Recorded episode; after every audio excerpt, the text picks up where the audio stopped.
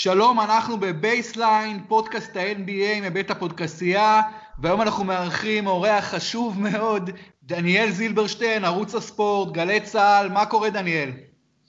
בסדר גמור, תודה רבה על ההקדמה באמת יפה. בסדר דניאל, אני מבסוט שאתה איתנו היום, כי אנחנו ממש ממש מתקרבים ל money time, למעשה אולי אפשר להגיד שה money time כבר התחיל.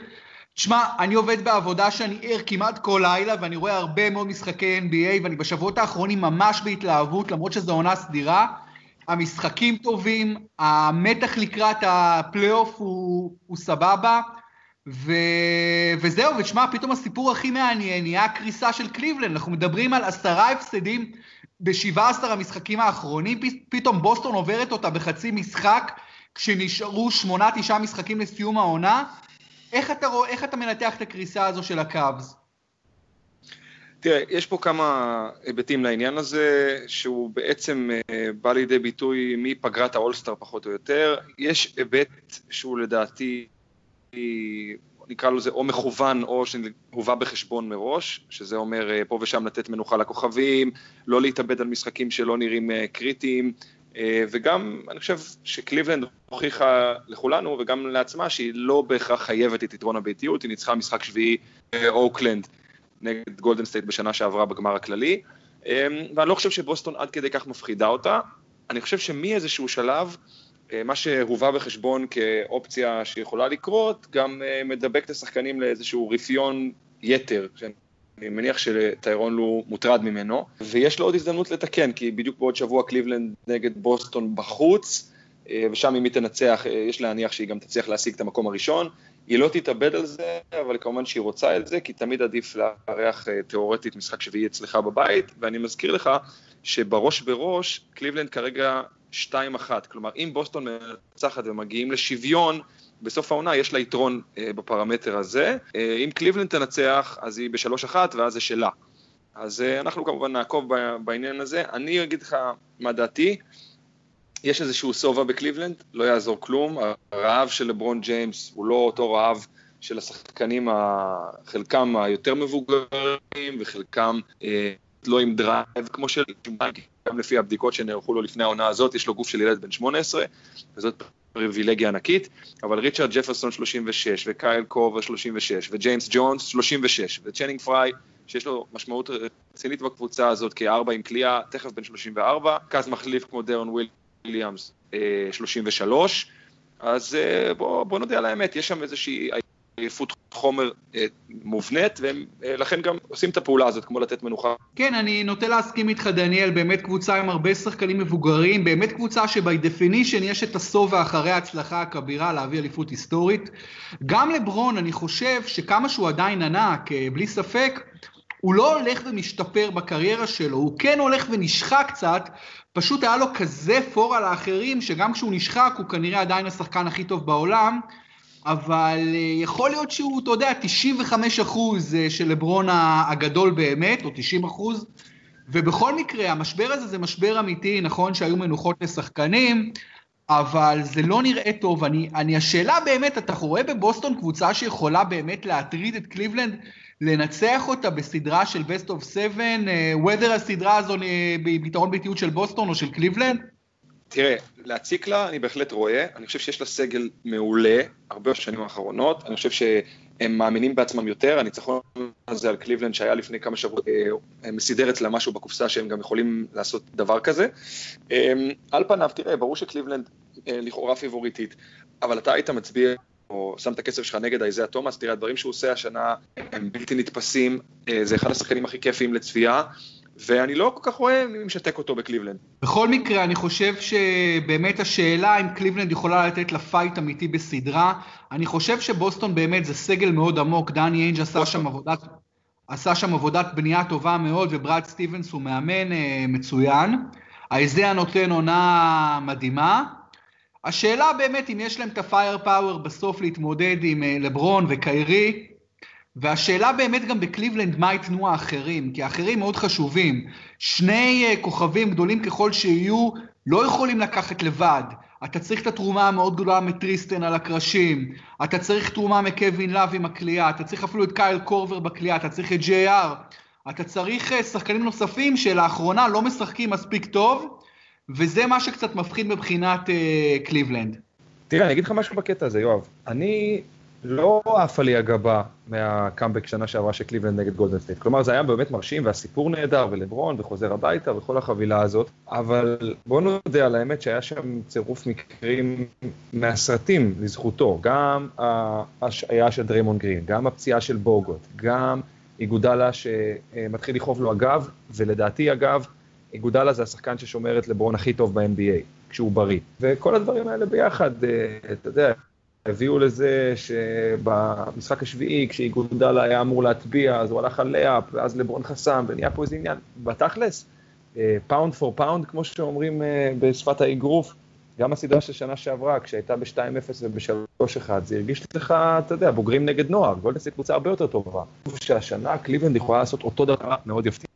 תשמע, דניאל, אוקיי, אבל שנה לפני זה אנחנו שוכחים שקיירי ו... ולאו היו פצועים, ואז לברון הפסיד את האליפות. פציעות זה חלק מהמשחק, במובן הזה שאם אין לקבוצה תחליפים טובים לשחקנים שנפצעו, זו הבעיה שלהם. זה, אני אף פעם, אני שונא כל כך את השימוש בפציעות כתירוצים בספורט, כי, כי צריך לקחת כמובן מאליו שפציעות אה, יהיו, והשאלה, איזה, איזה תחליפים יש לך? אז נכון, בוגוט נפצע, אני עדיין, ושחקנים נפצעו, אני עדיין חושב שאם קליבלנד ניצחה שלושה משחקים אחרונים, מתוכם שניים בגולדן סטייט, זה הישג מדהים, זה הישג היסטורי, נכון? אני לא אגיד שגולדן סטייט לא קבוצה יותר טובה, אבל זה בכלל לא משנה. קליבלנד אלופה, קיירי ארווינג היה ווינר נכון. מדהים, ווינר יותר גדול מלברון, שם את סל האליפות על הפנים של סטף קרי, בבית של סטף קרי, לאחר שנתן שלושה משחקים אגדיים, קליבלנד אלופה בצדק רב, וזה היופי שבספורט, שאתה בסוף נמדד על הפעולה האחרונה, על באמת, על אם יש את הביצים הכי גדולות ברגעים הכי חשובים, הם אלופים לגיטימיים, ושנה לפני זה גם יכלו לזכות באליפות, אבל לא זכו, כי לא היו מספיק טובים. אז, אז בואו נראה באמת אם קליבלנד השנה עדיין יש להם את הרעב הזה ואת היכולת, אני ממש לא בטוח, אני אוהד קליבלנד, אני אוהד לברון, לא בטוח בכלל, ומה שסלטיקס עושים בלי קשר נכון. במזרח זה יפה מאוד. בואו נעבור אבל ליתר המזרח, אנחנו רואים conference מאוד מאוד חלש, עם ארבע קבוצות אולי טובות, כל היתר בינוניות במקרה הטוב. אטלנטה חמישי, 38-36, מילווקי 38-36, אינדיאנה שביעית נראית לא טוב, 37-37, מיאמי הפתעה ענקית 36-38, שיקגו עונה נוראית, פיסטונס עונה נוראית. קודם כל, אתה באמת חושב, אה, דניאל, ששיקגו ודטרויט יישארו מחוץ לפלייאוף? תראה, אני בעיקר מקווה שהן תישארנה בחוץ, כי גם דטרויט וגם שיקגו בעונות אה, די על הפנים. אה, הבולס, עם כל הכבוד לחוזה ארוך טווח נתנו לפרד אויברג כשהם הביאו אותו מהמכללות, אני לא מאמין שעם עוד התרסקות כזאת והישארות מחוץ לפלייאוף, הם, הם ימלאו את, את שארית החוזה שלו. כי באמת, ביחס לחומר השחקנים, זה מתחת לכל ביקורת, גם לא כל כך כיף לראות את הקבוצה הזאת. מצד שני, אני רוצה להגיד שהפליפ סייד, כן, הצד ההפוך של הסיפור הזה, והמשמח מאוד, זה שסוף סוף אריק ספולסטרה, המאמן של מיאמי, זוכה לכבוד שמגיע לו. כשהיה לו את החבורה לצד לברון, את השלישייה המובילה, אז כל הזמן אמרו, פט ריילי הוא הבעל הבית, וספולסטרה הוא בסך הכל איזה בעל חוב. מתברר שלא כך הם פני הדברים, ובאמת עם הסגל המאוד בינוני שלו, הוא מצליח לעשות דברים מפתיעים מאוד, ומיאמי ראויה להיות בפלייאוף במזרח. אני מסכים איתך שהמזרח אמנם לא אה, מדהים ב, ביכולות שלו, אבל הוא בוודאי יותר טוב ממה שהיה בשנים האחרונות, קשה להתווכח על העניין הזה. אה, ואתה מגלה, אגב, אגב כך, קבוצות מאוד מאוד אה, סימפטיות, כמו וושינגטון, עזוב את אטלנטה, אטלנטה אני לא כל כך שם אותם ברמה הזאת, הם גם בדעיכה. אבל וושינגטון בהחלט כן, וטורונטו, תשמע, בלי הפוינט גארד שלהם ב money time של העונה, הם מוציאים מעצמם, מהסגל הזה, מעל ומעבר, ובשבילי זאת עוד הזדמנות להכות על חטא שבזמנו אמרתי על דוויין קייסי, שאפשר לשים שם גם את הדורם קייסי וזה יהיה אותו דבר. כן, אה, קודם כל דוויין קייסי באמת מאמן טוב. אני בגדול מסכים עם הדברים שאמרת, קודם כל, קודם, אני מאוד אשמח אם שיקגו ודטרויט יהיו בחוץ. פרד אויברג אולי שנתיים רצוף שיקגו מחוץ לפלייאוף, זה כישלון קולוסלי. אני חושב שסטן ון גנדי נכשל קולוסלית בדטרויט, מדברים על מאזן 34-41. צריך להבין, הוא לא רק הגיע לאמן, הוא הגיע להיות ה big boss, עם אה, משכורת עתק וכל זה, הוא ממש ממש לא נותן את הסחורה. אה, לגבי, תראה, לגבי, דיברנו על מאמן העונה, כולם מדברים, מייק דן ליבי ביוסטון, סקוטי ברוקס בוושינגטון, אבל מה שאריק ספולסטרה עושה, ואני מסכים איתך לגמרי, זה עבודה פלאית. אריק ספולסטרה כבר במיאמי, חשבתי שהוא מאמן אדיר, שלא מקבל 20% מהקרדיט שמגיע לו. פאט ריילי לא טמבל, לא סתם שם אותו ככה אינצ'ארג'. העבודה שהוא עשה עם הכוכבים במיאמי הייתה עבודה מופתית, לא פחות ממופתית. ועכשיו אתה רואה באמת איזה מאמן ענק הוא, שהוא מביא קבוצת יורוליג, אולי אפילו קבוצת יורוליג בינונית, לפלייאוף NBA. חבורה של נובדיז שהוא מביא אותם עם החצי שני של העונה פשוט מפעים, מאזן 36-38, פשוט סיפור יוצא מן הכלל. אני מסכים איתך, רק תיקון קטן, מייק דנטוני, לא מייק דן ליבי ביוסטון, ואני חושב שהוא הפייבוריט להיות uh, מאמן העונה. יחי ההבדל הקטן. יחי. Uh, אני, אני, תשמע, אני מסתכל על הסגל של מיאמי, uh, ולפעמים אתה, אתה לא מאמין, כאילו, מה, אני מסכים איתך, זה סגל, uh, נגיד, יורוליג, יש ימים שאפילו אתה אומר, בואנה, זה סגל יורוקאפ, ואני לא, לא רוצה להעליב אף אחד. אני אומר לך, הסגל הזה כן, אולי לא זוכה ביורוליג. אולי, לא, אולי כן, כי תשמע, שחקנים, לא, אולי כן זוכה ביורוליג, אבל עזוב, ההשוואה הזאת הרי אין לה סוף. אתה יכול להגיד כן. על קבוצות מסוימות ב-NBA שהן לא יהיו כאלה פנומניות. אבל זו קבוצת פלייאוף, זה ההישג כן. המדהים. חד משמעית. תשמע, גם דרגיץ' בעונה אדירה, איזה כיף לראות אותו, ואתה יודע מה אני נורא אוהב? שהאמריקאים פתאום מגלים את דרגיץ', כאילו וואו, הוא ממש טוב. כוכב, אה, כוכב. הם יודעים את זה. עזוב, הוא שם, star, אין, אין ויכוח לגבי זה, אבל דיון וייטרס כמו כפפה נכנס לעניינים שם, והוא באמת scorer אדיר, ווייטסייד, לחשוב שהבן אדם הזה היה עד לא מזמן אה, מרחק נגיעה מנסראללה בלבנון, ותראה איפה הוא עכשיו. והם עוד בלי קריס בוש כל העונה, הכוכב הכי גדול נכון? שלהם. נכון, ואחרי ש... ועונה אחרי שדוויין וייד, האייקון הכי גדול שלהם בהיסטוריה עוזב. פשוט סרט, אני אומר לך, אם לעשות ספר, אם באמת ללמוד משהו על עבודה אמיתית, זה לקחת את מה שקורה במיאמי היט השנה, ואתה יכול להבין באמת איך עובדים נכון. אני אה, התאהבתי גם בג'סטיס ווינסלו, אה, אפרופו יורוליג. נכון? כן, נכון. אבא שלו היה שחקן גדול באירופה פעם. מיקי ווינסלו, אה, בטח, בסטודיאנטס. כן, נדמה לי שהוא היה שם במשחק שג'אמצ'י איבד את הכדור המפורסם ההוא אה, נגדו במדי סטודיאנטס. כן, נכון, נכון. אה, ובאמת, סיפור נפלא, באמת, אני ממש מקווה שהקבוצה הזאת תעשה פלייאוף. בסדר גמור, ברשותך דניאל, נעבור מהמזרח למערב, ונתחיל בשאלת השאלות, איזה קבוצה יותר טובה ולמה, גולדן סטייט או סן אנטוניו?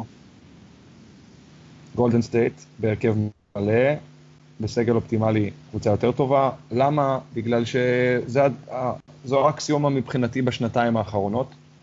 אה, הדברים שהם עשו, שלפעמים אה, ככה מרפרפים עליהם ואומרים, טוב, תשמע, זה לא ה-NBA של פעם, וכל מיני זיבולי מוח כאלה.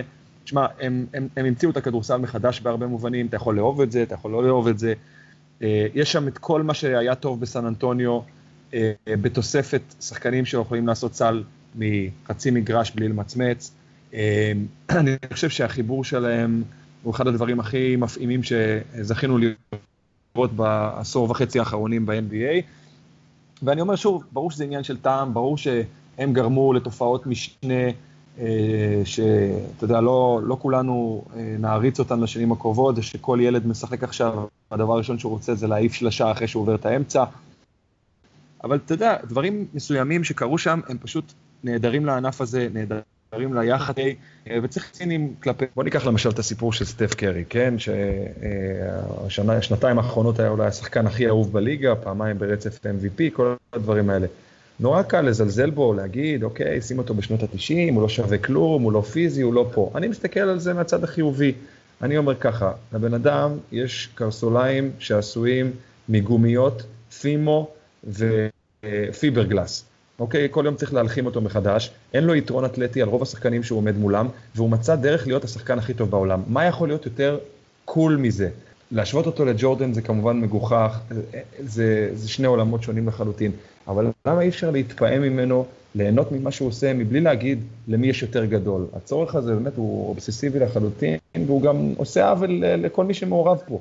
אי אפשר להגיד שהוא שחקן יותר גדול מלברון, כי לברון השחקן הכי דומיננטי בליגה עשור. אבל אפשר להעריך את מה שהבן אדם הזה עשה.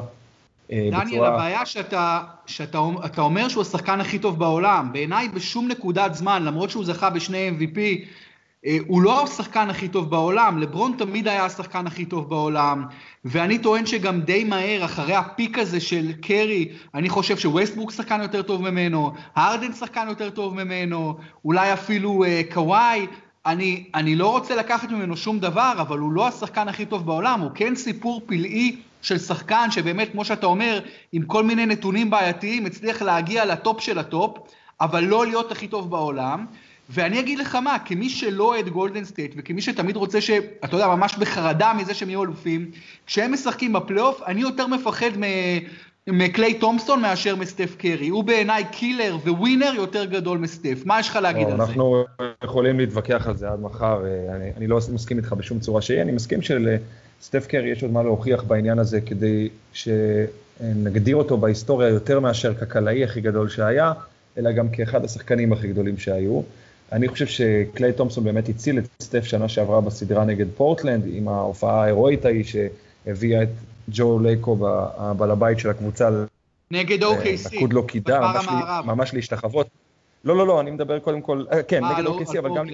לא, לא, אתה צודק, אתה צודק, גם נגד, אה, גם נגד OKC, אבל כדוגמה, אתה צודק, זה המשחק שאליו כיוונתי.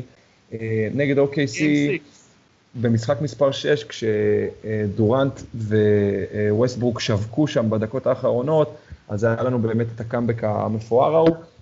ויחד עם זאת, סטף קרי ניצח עשרות משחקים בחיים שלו. אני, אם אתה שואל אותי למי אני נותן כדור אחרון, שלושה שחקנים בעולם, הוא בשלישייה הזאת לגמרי. אה, אתה רואה את זה פעם אחרי פעם. אה, בגמר NBA, אחרי עונות כאלה מפרכות, הוא עוד לא הצליח להביא את זה, ולכן הוא לא ראוי כמובן עדיין להיות מושווה לברון ג'יימס, אבל יש לו הזדמנות להשיג את הדבר הזה השנה. אני פשוט חושב שהקונבנציות הישנות שיש לנו לגבי מה זה ווינר? ווינר זה רק ההוא שמקבל כדור אחרון ועושה סל. לא, בוא'נה, להביא את הקבוצה שלך להיות הכי טובה בעולם שנתיים ברצף, כלידר הבלתי מעורער של הקבוצה הזאת, זה הישג כביר, שאנחנו בכלל לא מתארים אותו. אבל ווינר, דניאל, דניאל, ווינר זה להיות בפלייאוף לא פחות ואפילו יותר טוב ממה שאתה בעונה הסדירה, ובשום שנה זה לא קרה עם סטף קרי, לכן אני לא, הוא שחקן גדול, אבל לא ווינר גדול. אנחנו כולה שנתיים, בורוביץ', כולה שנתיים. שנה ראשונה הוא לקח אליפות, בסדרת גמר הוא היה טוב מאוד, לא פנומנלי, אבל הוא היה טוב מאוד. נכון. עכשיו תשמע, וגם עוד משהו אחד שמעצבן אותי ממש, זה העניין הזה של אה, שים אותו עכשיו בשנות התשעים, והוא לא עושה עשר נקודות, או כל ההבלים לא, האלה. לא, לא, אוקיי, ברור שלא, שים, זה שטויות. שים, שים, סנטר, שים סנטר משנות התשעים ב-NBA של היום, ותגיד לי שהוא לא מתעלף ברבע השני. Uh, הקצב של המשחק הוא אחר לחלוטין. אסור להשוות בין זמנים, כי, כי אם משווים בין זמנים, אז דירק נוביצקי הרבה יותר גדול מלארי ברד מבחינה אבולוציונית, מבחינת זמנים, אבל אין ספק שלארי ברד שחקן יותר גדול מדירק נוביצקי, אז אני לא אוהב את ההשוואות בין זמנים. לא, וגם אתה יודע, אוקיי, שים, שים את ג'ורדן היום, גארד בלי כליאה, גארד בלי כליאה, אין כמעט אנשים כאלה בליגה, נכון? אז מה, מה תעשה איתו? ג'ורדן קלע 17% ל-3 בשנים הראשונות שלו. אז, אה, אז הוא לא טוב היום, ברור שהוא יהיה טוב היום. אבל הוא שיפר את זה. נכון, רק בגיל 30 כמעט. אבולוציה של משחק מחייבת אותך אה, להתאים את עצמך לאיפה שאתה נמצא, וברור שאם סטף היה משחק בשנות ה-90, הוא היה צריך להיות יותר פיזי, והוא היה צריך לעבור על הרבה יותר חסימות ולחטוף הרבה יותר פיצוצים. אה, אבל גם אה, שחקנים שתוציא משנות ה-80 וה-90, תשים אותה היום, הם נראים לך כמו דינוזאורים. אני אגיד עוד משהו, אבל דניאל, לגנות סטף קרי, יכול להיות שמאוד מאוד לא תסכים איתי, אבל כל עניין קווין דורנט, ופה יש שני דברים שאני מאשים את קרי.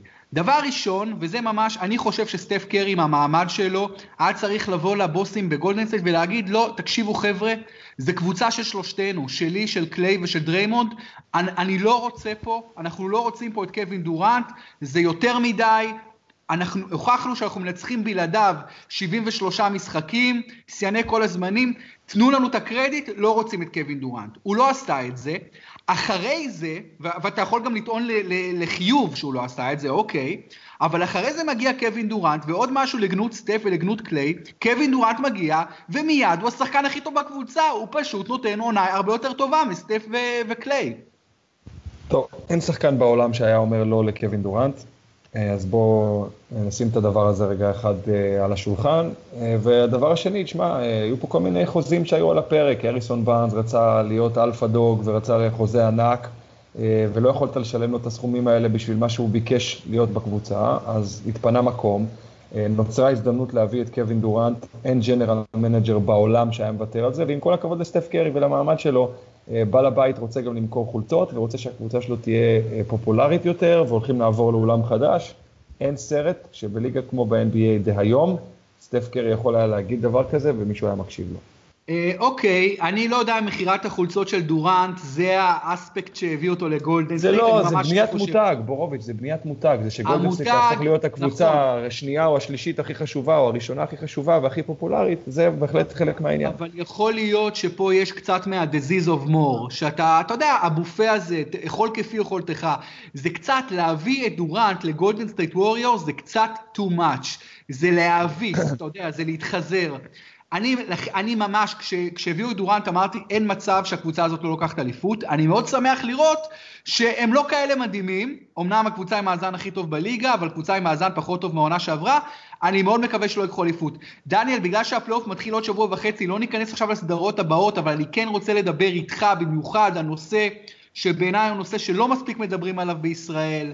והוא הכישלון של עומרי כספי. עומרי כספי ב-NBA כבר שמונה שנים, אני לא בטוח שעומרי כספי השתפר מאז שנתו הראשונה בליגה שהייתה יופי של שנת רוקי, הוא מגיע היום לקבוצה תחתית, אני ראיתי אותו אתמול בלילה, הוא השחקן הכי חלש במגרש במשחק נגד אינדיאנה, המספרים שלו במינסוטה ולפני זה העונה בסקרמנטו הם נוראים, נכון שהמאמן לא מחזיק ממנו, אבל למה המאמן לא מחזיק? ותשאל את עצמך, גם כשאתה רואה את עומרי כספי בנבחרת, כמה דברים הבן אדם שיפר, נכון הוא שיפר את השלשה, נכון שהוא סוג של אתלט לאירופה, אבל האם מדובר בכוכב בנבחרת, כוכב בכדורסל האירופי? ממש ממש לא. וב-NBA הבן אדם לא התקדם, ואני לא רואה בתקשורת הישראלית כמעט שום התייחסות לכישלון היחסי הזה של עומרי כספי, אף אחד לא נוגע בזה במקל. אני אענה לך על זה עוד שנייה, אני רוצה רק להגיד משפט, אם אפשר, בעניין הסדרות הפוטנציאליות וה-MVP, כי לא נגענו בזה, ואחרי זה אני אענה לך על כספי, אני מבטיח. אז אני יכול להגיד לך שאני מתפלל שיהיה גולדן סטייט, אה, שיהיה, סליחה, יוסטון נגד אה, אוקלהומה סיטי, כדי שנקבל קרב בין אה, או ה-MVP וסגנו, או שני ה-MVP יחד, ואנחנו בכיוון. אני חושב שזה הפתרון הכי טוב, גם קובי בריינט הסכים איתו, אני חושב שאם ווסטברוק יקבל את הטריפל דאבל בממוצע עונתי, אז כנראה שהאמריקאים, בגלל הנטייה שלהם שזה winner takes it all, הם ייתנו את זה אה, באמת לווסטברוק, אבל אני ממש מקווה שהקרדיט שלו, כי הוא באמת, הוא אחד השמוקים הגדולים בליגה הזאת, אבל הוא עשה שינוי אדיר, והקבוצה הזאת של דנטוני מתאימה לו כמו כפפה ליד, וזה כיף נורא לראות אותו השנה. עכשיו, לגבי אה, כספי, אני מסכים איתך במאה אחוז שעמרי לא שיפר מספיק דברים בתקופה שלו שם.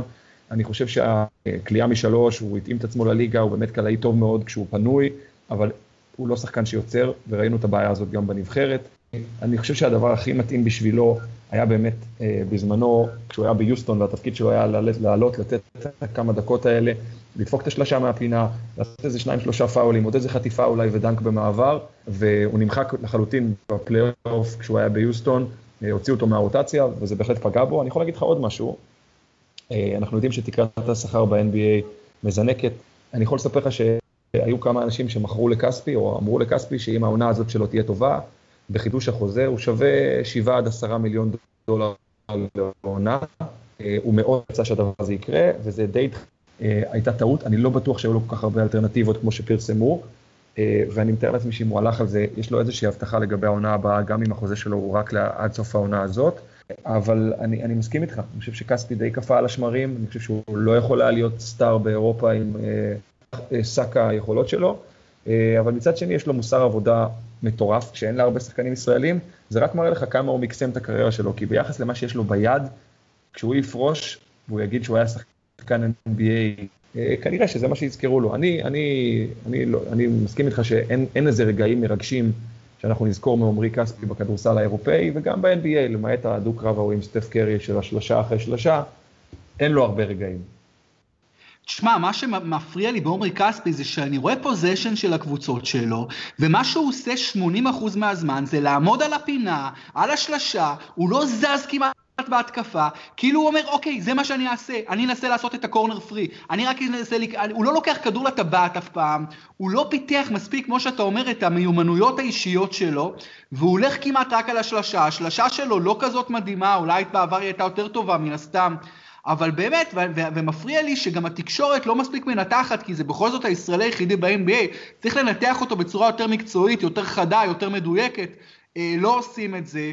אה, אני, תראה, אף קבוצת פלייאוף, כמו שאתה אומר, כנראה לא רצתה אותו עכשיו, הוא הגיע למנסות, הקבוצה תחתית, אולי נתן לו הבטחה לעתיד, אבל לך תדע, עם היכולת הנוכחית שלו, זה מאוד מדאיג, עתיד ה-NBA שלו, ומה שבאמת עצוב זה שהוא עדיין השחקן הישראלי הכי טוב ביפר, כי אנחנו כל כך דלים בכישרון, אבל כשמדברים על מוסר עבודה, כבר שנים מדברים על מוסר עבודה של גל מקל, ועם כל הכבוד לגל מקל, הוא גם לא נותן איזה קריירה גדולה, הוא גם הקריירה שלו בגדול מאכזבת, למרות uh, מוסר העבודה. אז זה לא מספיק, מוסר עבודה יש להרבה מאוד שחקנים, ולפעמים מדברים על זה יותר, לפעמים מדברים על זה פחות, אבל צריך להביא משהו לשולחן מעבר למוסר עבודה, ואני לא חושב שהשחקנים האלה מביאים מספיק. אין לנו שחקנים כל כך טובים, אני לא נעים לי להגיד את זה, אבל אה, אין פה איזה כישרון, אה, אה, מאגר כישרונות מדהים, יש הרבה בעיות בצליפת השחקנים האלה כשהם צעירים, ומה עושים איתם. הבעיות הן אותם, לרוב הן אותן בעיות, אותם חולאים, שחקנים גבוהים הופכים להיות אוטומטית סנטרים, ואז אין להם את מכלול היכולות שהם אמורים לפתח בגילאים האלה. והם משחקים בליגות יותר מדי מוקדם, אתה יודע. אין קלעים, אין קלעים, זה דבר מדהים. תשמע, קליעה זה דבר שהוא סיזיפי, הוא מצריך המון תרגול, אבל אפשר לראות תוצאות. עזוב, באמת. אה, אתה רואה ב-NBA, ש... זה נהיה ליגה מטורפת של שלשות, כל מיני סטיפס, נהיו כאלה שלשות נהדרים.